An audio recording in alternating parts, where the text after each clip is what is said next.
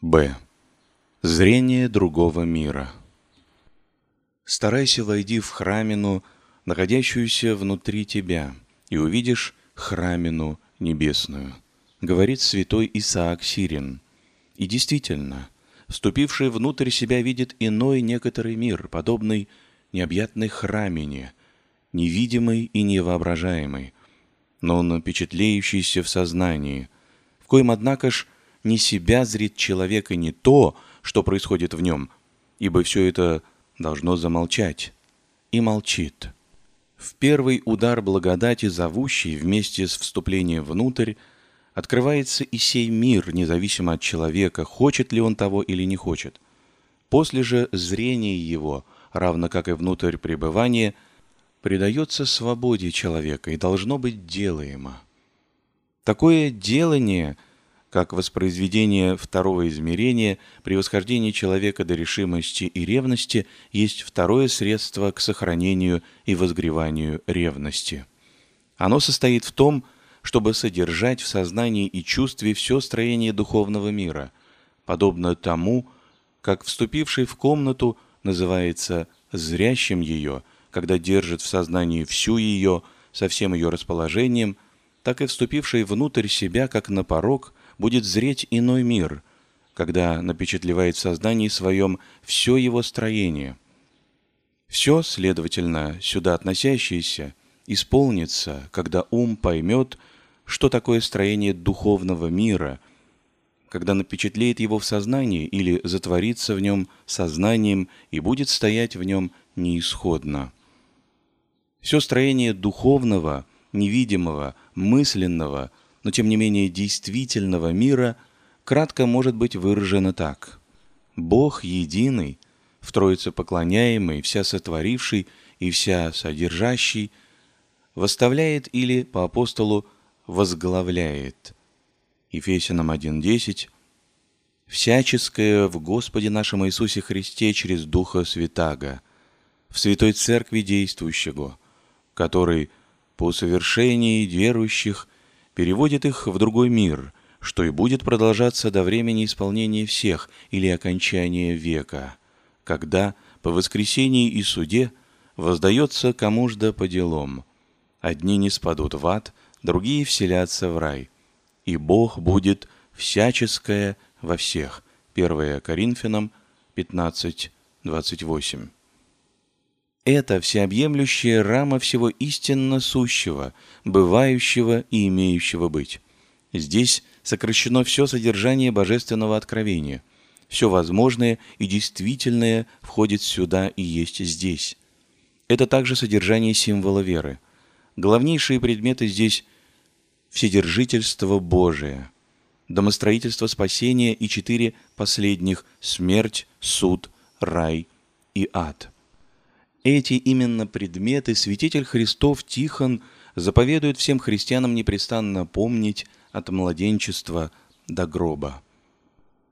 Это строение должен напечатлеть подвязающийся христианин в уме своем, довести, то есть, до светлой ясности сознания, или так глубоко войти в него, или его восприять в себя, чтобы оно было как бы навязанным на него – так сраствориться с ним, чтобы сознание и в движение не могло приходить без ощущения его в себе или на себе, подобно тому, как нельзя сделать движение руки без того, чтобы не сотрясать воздуха, или открыть глаза без того, чтобы не подлежать впечатлению ударов света. Лучшее средство к тому – установление себя в этом строении, подобно тому, как окинувший себя взором зрит себя установленным в известном мерном соотношении со всеми вещами – окружающими его. Установление, следовательно, во вседержительстве Божием, в его деснице, ощущение себя держимым от него, им проницаемым и зримым, или, как говорит Василий Великий, памятование, что ты иси назираем. Установление в участии в домостроительстве спасения в качестве члена церкви. Чувствие по Златоусту, что ты воин Христов и записан в оном граде. Установление в смерти и суде. С обращением ока то в рай, то в ад. Установление это дается не вдруг. Оно – цель. Искание его, делание с целью приобресть, есть подвиг мысленный, многотрудный и продолжительный, но нельзя сказать, чтобы многосложный. Весь он состоит в простом напряжении зрения умом на сии предметы. Зри себя содержимым десницею Божию и зримым оком Божиим, спасаемым в Господе, стоящим в смерти под судом, чтобы вследствие того или рай приять, или быть поглощенным адом. Весь труд сначала обращается на то лишь, чтобы узреть все это. Когда кто добьется зрения, тот после начнет узревать легче и чаще, и чем кто непрерывнее, напряженнее и усерднее будет совершать это, тот тем скорее достигнет непрекращаемого зрения, или, что тоже, стояние в духовном мире пред Богом, в церкви, в час смерти и суда, в преддверии ада или рая.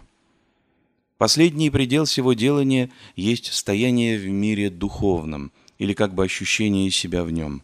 Именно в отношении к вседержительству Божию бытие в таком ощущении, в каком дитя на руках матери. Ко всезрительству Божию, в каком подданный пред царем.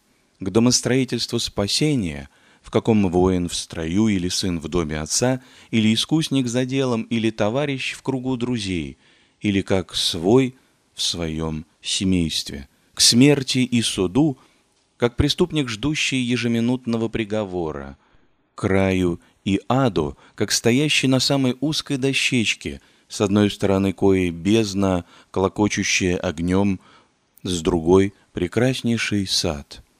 Кого сподобит Господь все это восприять в чувство о том, Надобно сказать, что он исшел из всего мира и пребывает в другом своим сознанием и сердцем, что он вошел в Царствие Божие или восприял его в себе. Царствие Божие внутрь вас есть. Это выступление из настоящего мира и вступление в другой должно быть поставлено целью и составляет предмет напряженного искания.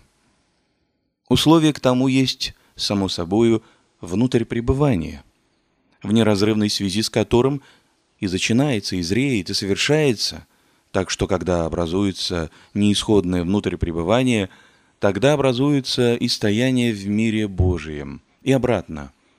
Тогда только и благонадежно внутрь пребывания, когда укрепится стояние в ином мире.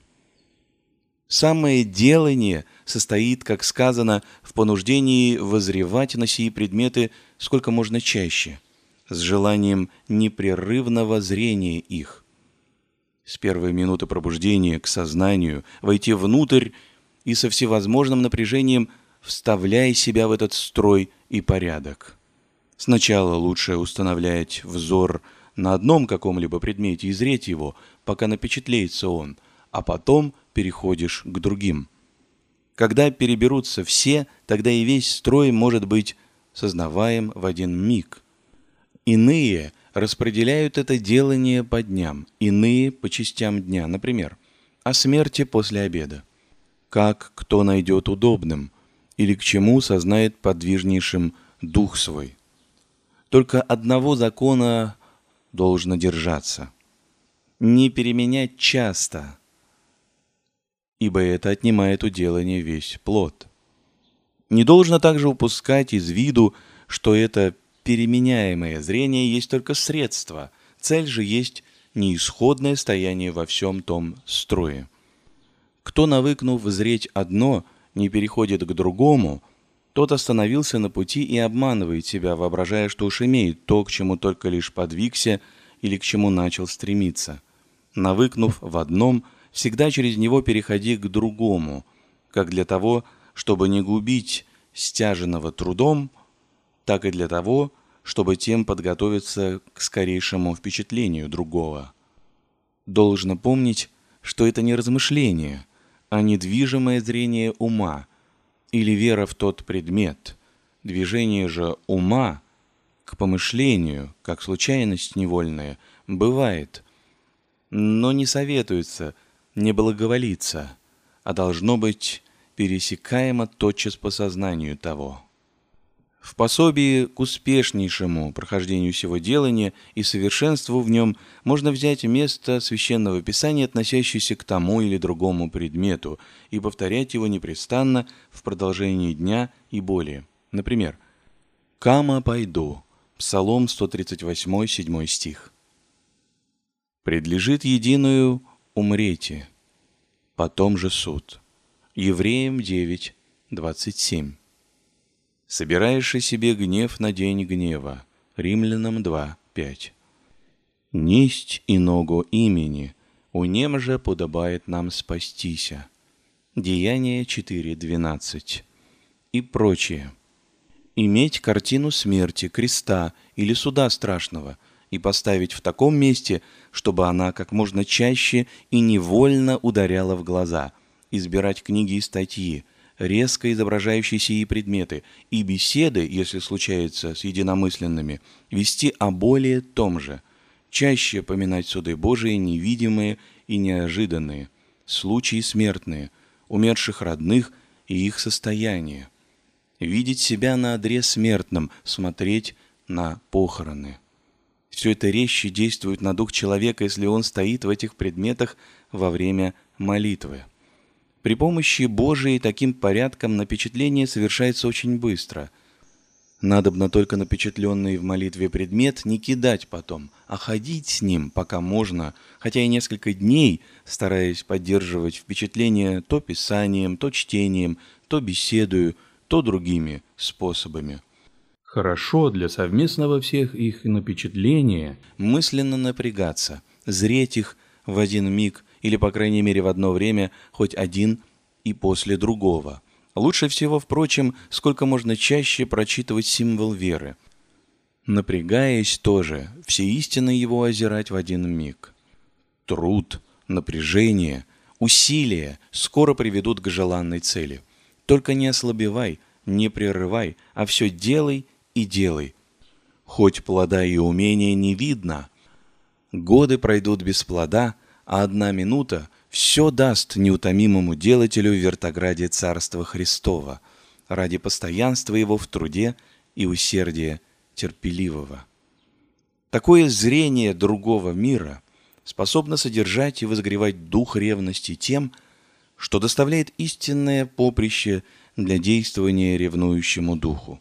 «Ты не здешний», — говорит Златоуст, — а из другого мира, следовательно, и действовать должен как бы в том мире, а для того и зреть его.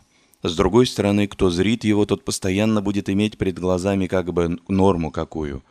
И образчик, напоминающий, чтобы не уклониться, не сделать что-нибудь криво. Это хорошо и тогда, когда бы кто умом только зрел эти предметы. Если же кто дойдет до блага восприять их в чувствах хоть чуть-чуть, у того они возводят мгновенно ревностью до великого напряжения. Все святые отцы называют их остными, то есть жалами, иглами, остными будущими. И что из этого не было бы принято чувством, оно того, кто принял, не допустит до греха. Помни, учит Сирах, последняя твоя и вовеки не согреши. Сирах 7.39 предзрех, свидетельствует пророк Давид, Господа да не подвижуся. Псалом 15, 8.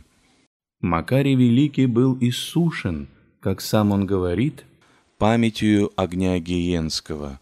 Другие же плакали непрестанно от памяти смертной. И множество есть изречений у святых отцов относительно сих предметов и относительно того, как сильно они напрягают дух человека и возгревают ревность пришедшие в чувство их зрит себя в великой тесноте и в крайности. Известно, как бывает сильно напряжение –